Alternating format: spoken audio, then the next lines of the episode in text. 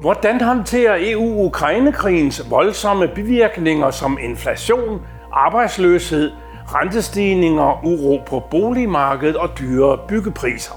I vores tv-serie Det Nye Europa med danske EU-politikere i portrætssamtaler ser vi også på, hvordan EU takler nye krav til grænse- og flygtningepolitikere og stærkere mål for omstilling til grøn energi, til bæredygtighed og forbedring af klima og miljø. Velkommen til.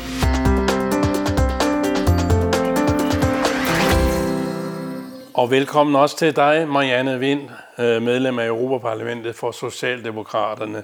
Dit hjerte banker for udvalget om beskæftigelse og sociale anlæggende, og også transport- og turismeudvalget. Hvad vil du bruge øh, dit engagement til her? Jamen altså, jeg kommer jo selv fra fagforeningsverdenen, og det er der, mit hjerte banker, det er det gode arbejdsliv. Øh, alle danskere, alle europæere har ret til et godt arbejdsliv, et sundt og sikkert arbejdsliv, øh, og også i transportsektoren. Og Jamen, beskæftigelsen, den er jo truet. Det er transporten også i en tid med, med Putins krig i Ukraine, ikke? Men I fortsætter ufortrødent jeres arbejde. Hvad er det, vi skal? Skal vi øh, beskytte den danske model? Ja, altså øh, den krig, øh, på en måde kom den jo ind for højre, og på den anden side, så har vi sådan set vidst i flere år, at det ulmede. Øh, men, men en ting er sikkert, det har forandret rigtig, rigtig meget. Selvfølgelig kører vores daglige arbejde videre fuldstændig som altså efter skemaet med de lovting, vi skal arbejde med. Og så samtidig er der jo kommet ting ind for højre, øh, krigen har påvirket. Altså jeg kan huske noget af det første, vi, vi begyndte på, er for et år siden, da krigen, øh, da, det, da det gik løs derovre, og vi så flygtningestrømmene, det var jo for eksempel transportudvalget, vi skulle forholde os til, øh, hvordan vi kunne få sikret øh, transport af flygtningene ud af Ukraine og igennem Europa, ud til de lande, de skulle bo i den næste lange tid måske. Øh, og der var det jo, at, at der kom gratis tog igennem Europa for flygtningene, men også bare det med, at de kunne komme igennem. Der var jo ikke alle, der havde pas. Nogle flygtede jo over hals og hoved. Så, så vi, vi fik i transportudvalget en hel række opgaver lige med det samme. Og inden for, hvad skal vi sige, beskæftigelse og sociale anlægner, der er der også store udfordringer. Selvfølgelig med, med krigens følger, men også med, med, skal vi sige, den daglige drift og øh, Europas fremtid. Øh, mange er optaget af mindsteløn for eksempel, og øh, den er du imod. Det må du gerne lige kvalificere. Ja, og, og det er jo det, der det godt kan lyde lidt mærkeligt, fordi det burde jo være helt logisk, at en bund under lønnen, så ikke nogen, der kan tjene mindre, det må være et værn mod social dumping. Altså at der kommer andre fra for eksempel Østeuropa, øh, accepterer en lavere løn, sådan så at danskere eller svenskere eller tyskere ikke kan få det til at løbe rundt, hvis de skulle have den samme lave løn. Altså det der er social dumping. Øh, så burde en, en bund under løn jo være en fordel. Men, men 21 lande i Europa har jo i en del år haft deres egen nationale mindsteløn. Og den har ikke hjulpet nogen. Altså, jeg har ikke fundet et eneste godt eksempel på, at den har løftet. Øh, jo, måske en lille gruppe, men til gengæld er der jo mange, mange millioner europæere, der kommer ned og tjener den mindste løn. Og det kan man ikke, man kan ikke finansiere en families liv på en mindsteløn nogen steder i Europa. Så modellen virker ikke. Alle de 21 lande har haft mulighed for at hæve deres mindsteløn. Det har de ikke ville. Øh, og vi kan se, i Tyskland i dag er det jo øh, mellem en fjerdedel og femtedel, altså 20-25 procent af det tyske arbejdsmarked, der tjener så lidt, så de faktisk får støtte fra staten, fordi de tjener for lidt til at kan leve af det. Og så må man sige, så er mindstelønmodellen jo en fiasko, og derfor ønsker vi den jo ikke. Men hvad er det så, at du gerne vil have udbredt til hele EU af det danske system og det, den danske forhandlingspraksis mellem øh, arbejdsgiver og arbejdstager? Hvad, hvad er det, der er så godt, som skal videre ud i Europa? Det, det er faktisk endnu større end det, fordi når jeg kigger på mine kollegaer i parlamentet, så er der jo mange fra, fra lande, både i Sydeuropa og Østeuropa, øh, hvor der jo virkelig er, er fattigdom de drømmer jo om at få de nordiske landes velfærdsstater. Altså gratis skolegang, gratis sundhed, øh, hele den der pakke, som vi jo lidt tager for givet hos os, den drømmer de jo om. Men, men den er jo ikke kommet dumpende ned fra himlen som et lovforslag i Folketinget. Den er jo kommet igennem 100 års overenskomstforhandlinger. Nu har vi jo en vinter her med overenskomstforhandlinger på det private arbejdsmarked, som jo giver ekstra i lønposen. Og det betyder jo for hver gang igennem de her 100 år, der kommer ekstra i lønposen, har der kunne betales mere i skat. Og mere i skat betyder mere velfærd. Så man kan, jo ikke, man kan jo ikke bare plukke dele ud, som jeg har kollegaer i parlamentet, der drømmer om. Vi skal bare lave lovgivning, der gør, at vi får de ting, man har i Norden. Det kan, man kan ikke bare plukke. Man bliver nødt til at tage hele pakken. Og det betyder også at betale mere i skat. Det betyder også at have vores flexicurity, hvor man kan blive hyret øh, og fyret på arbejdsmarkedet. Øh, og så er der et sikkerhedsnet, der hedder dagpenge, der hjælper. Hvor vi jo har andre lande i Europa, der, når du først er ansat, så er du livsvarig ansat. Jamen, så kan virksomheden ikke give op og ned.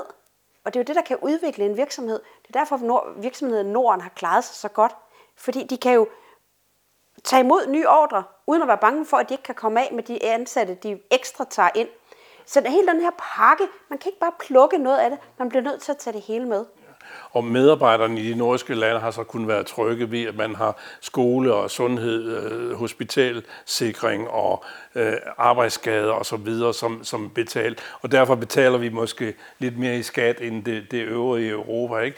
Men den danske model er også truet. Ikke? Altså, vi så jo under coronatiden, at øh, regeringen greb ind og stoppede overenskomstforhandlinger. Og ja, nu er der debat om andre ting, for eksempel Store Bededag, som også er, er øh, på vej til at blive afskaffet ved et regeringsindgreb, kan man vel ja. godt kalde det. ikke?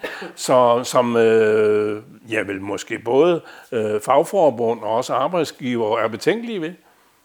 Fuldstændig rigtigt. Men det er stadigvæk den bedste model. Altså, når jeg kigger ud over ikke bare Europas 27 lande, men, men hele verden, jeg har ikke fundet en arbejdsmarkedskontra øh, eller koblet på en velfærdsmodel, der er lige så god som den model, vi har i Norden. Det er jo ikke kun Danmark, der har den model. Den samme model er jo i de andre nordiske lande med overenskomstforhandlinger og øh, gode lønninger og gode arbejdsvilkår, der gør, at vi kan betale mere i skat, og vi kan få velfærdsstater.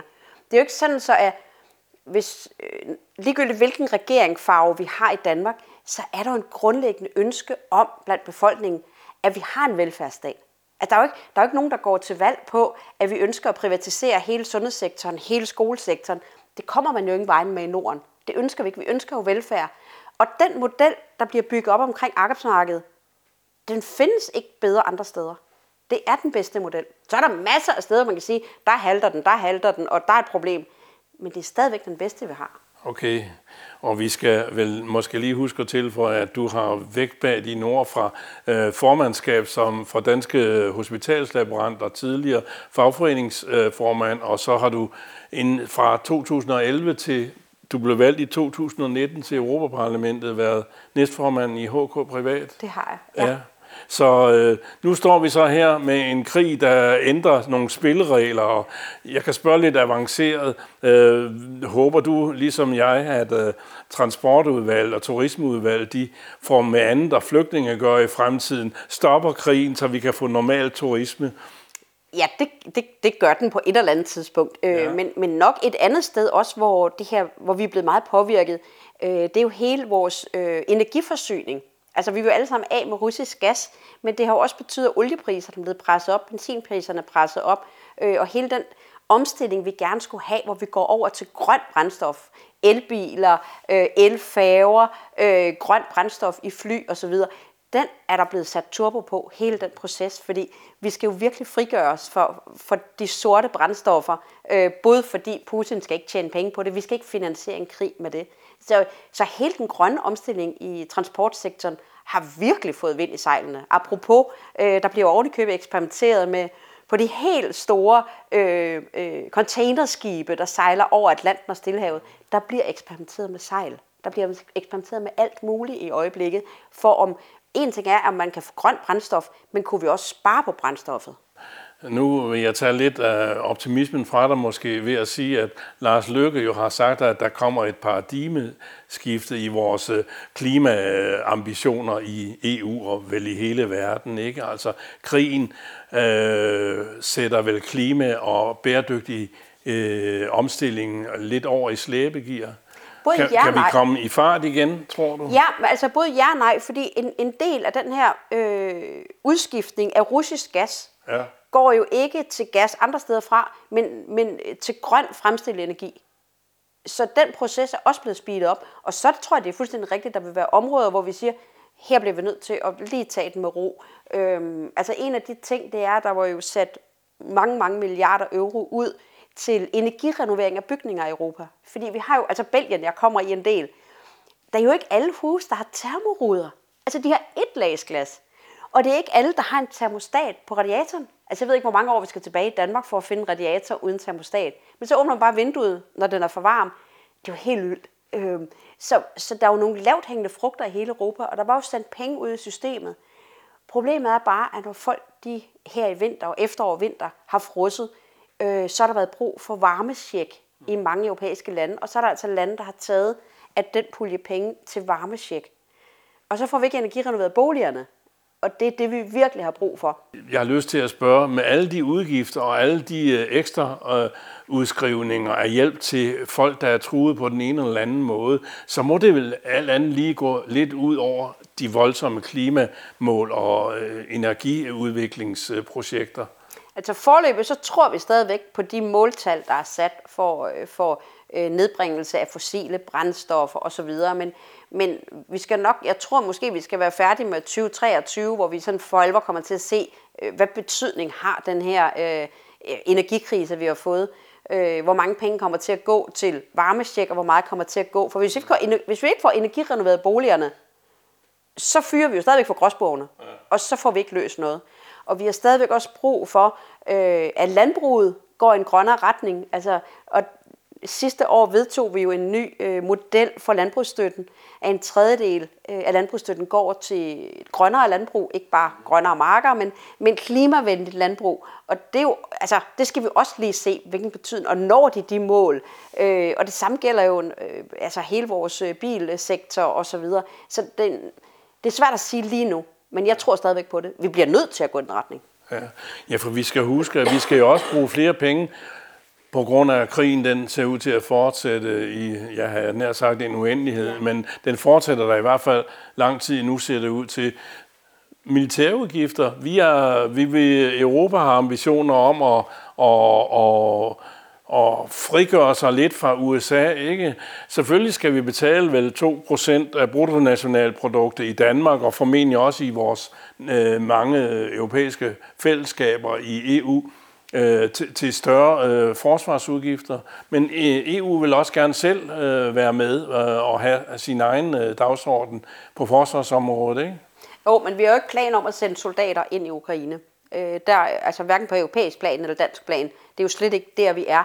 Men det er rigtigt, at Danmark skal bruge flere penge i fremtiden på, på militær, på isenkram, på flere soldater, på Ja, det må forsvaret hjælpe med at sige, hvor er det, at vi bedst muligt kan bruge pengene. Altså, flåden siger nu, de mangler øh, flådefartøjer, der kan sejle i høj sø, og, så det må vi jo se, hvad det er, pengene skal bruges til, men der skal bruges flere penge. Altså, jeg har da nok også været en af dem, der har kunne læne mig lidt tilbage, sådan, der er jo fred, øh, altså helt ærligt, hvor meget skal vi bruge penge på isenkram til militæret? Hold op, hvor er verden bare forandret. Altså, det er jo virkelig vildt. Øh, jeg havde jo ikke troet, at vi skulle være der igen. Altså, jeg kan ikke lade være at tænke på nogle af de unge mennesker, der ikke engang har oplevet den kolde krig. Det må virkelig være et chok for dem.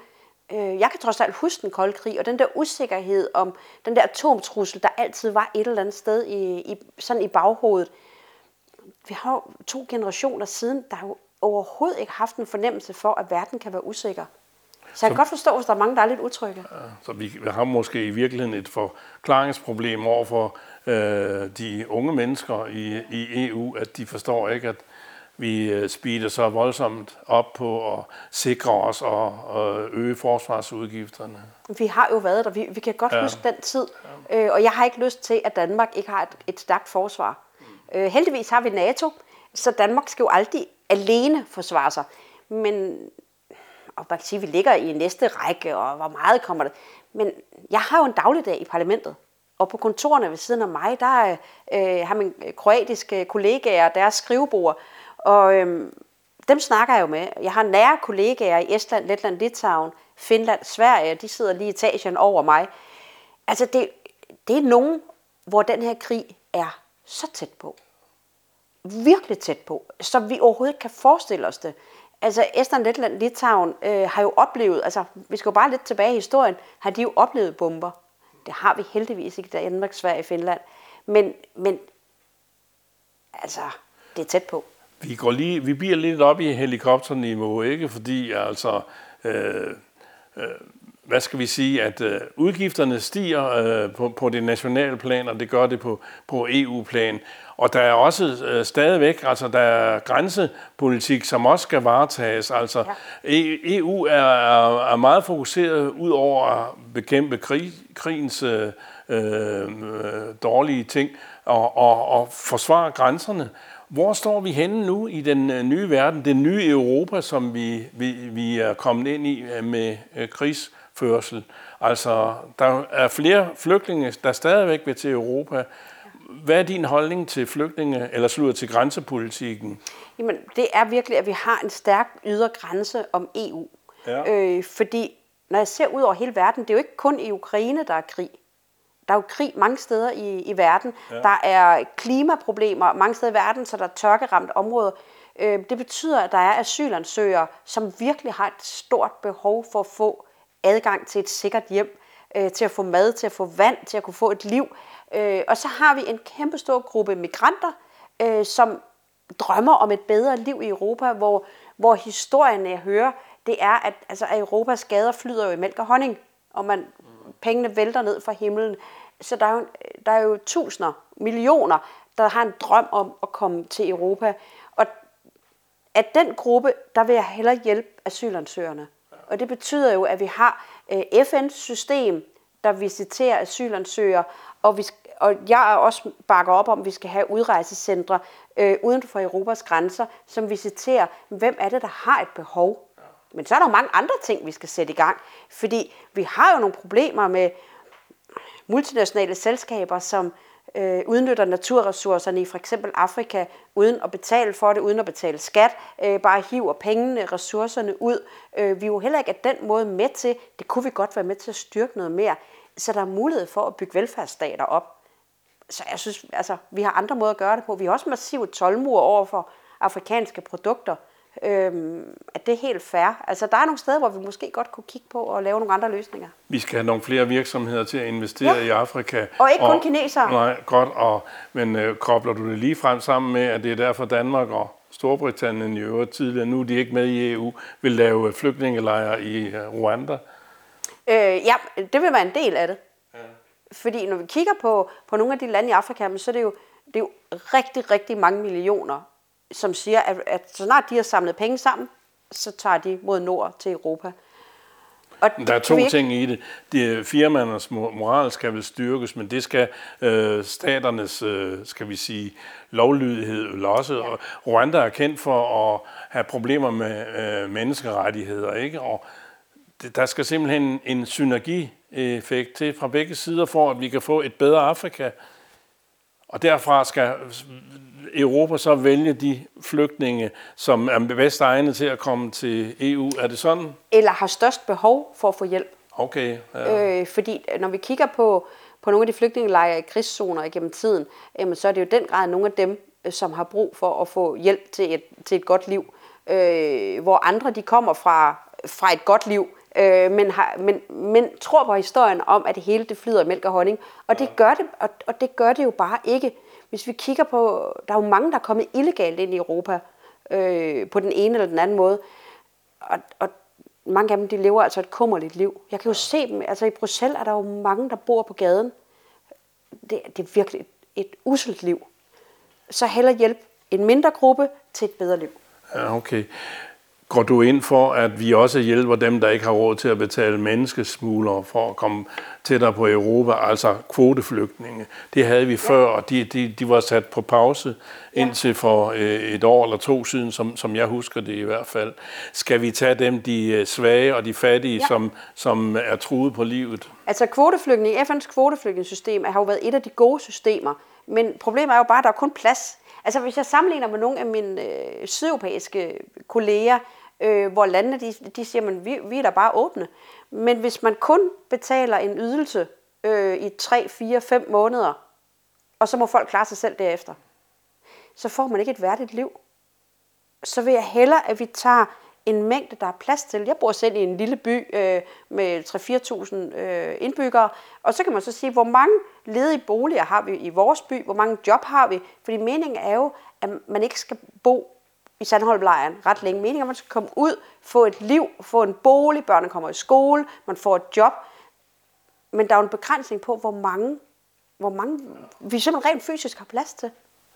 Marianne Vind, du går frisk til sagen og tror på ideen om det europæiske fællesskab hele vejen, kan jeg se. Men, ja, både ja og nej, fordi jeg er jo ikke føderalist, hvor jeg siger, at vi skal have EU-lovgivning på alle områder. Altså, jeg er jo på den måde lidt skeptiker af de ting, nationalstaten skal klare selv, skal vi klare, men, men vi kan heller ikke undvære EU til alle de grænseoverskridende problemer. Der skal vi finde løsninger i fællesskab.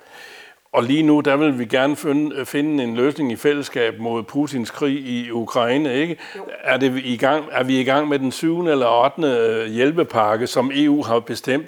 Og der vil jeg gerne ind på det, er det egentlig ikke Europa, øh, hvad hedder det, ministerråd, der, der sidder og bestemmer det her? Hvor meget har de 788 øh, mæbber fra alle 27 lande i Europa egentlig indflydelse på de øh, pakker, vi, vi vil prøve at lave mod Rusland, som til synligheden ikke har virket ret meget endnu? Men de har virket. Altså alle de her sanktioner, det er faktisk den 10. der blev vedtaget sidste uge. Og det er den 10. Øh, ja, det er, det, de kommer sådan dub, dub, dub efterhånden, som der kommer enighed.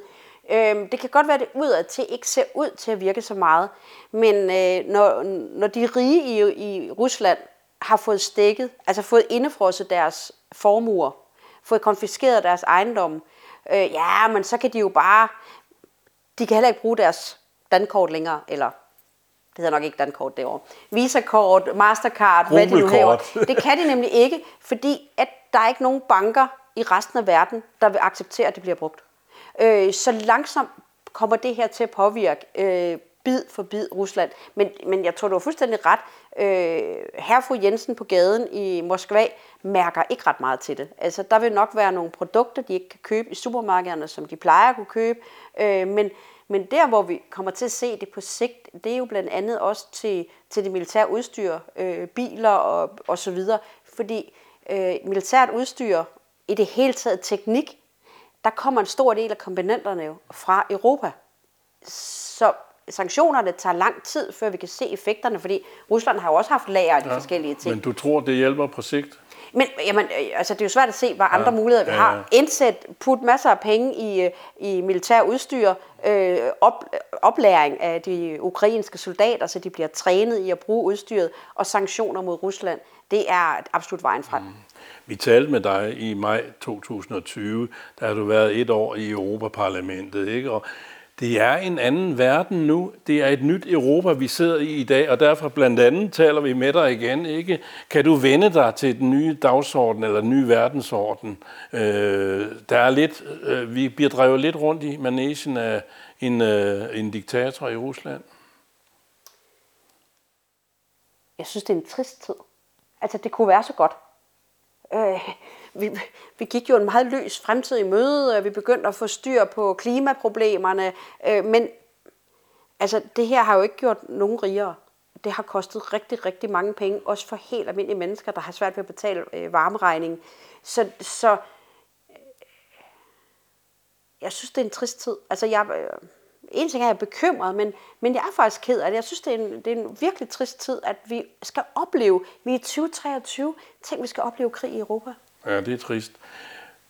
Men der er hjælpe, øh, skal vi sige, restriktioner på vej, så lad os håbe, de begynder at hjælpe. Jeg skal huske her lige til sidst at få med, øh, Marianne Vind, stiller du op om et år til genvalg til øh, Europaparlamentet? For Men det gør jeg. Ja. Øh, det gør jeg, og den første generalforsamling har faktisk lige indstillet mig. Øh, så det er jo sådan en lang proces at blive indstillet og til sidst ende på, på listen på stemmesedlen rundt omkring i Danmark.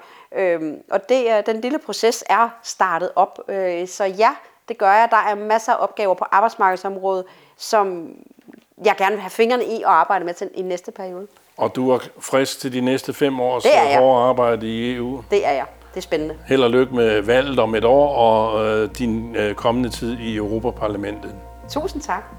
Tak til Marianne Vind, medlem af Europaparlamentet for Socialdemokraterne. Også tak til jer, vores gode publikum. Vores nye tv-serie fortsætter her på kanalen med flere danske politikere i portrætssamtaler om, hvordan EU håndterer Ukrainekrigens voldsomme bivirkninger. Tak for nu og på gensyn.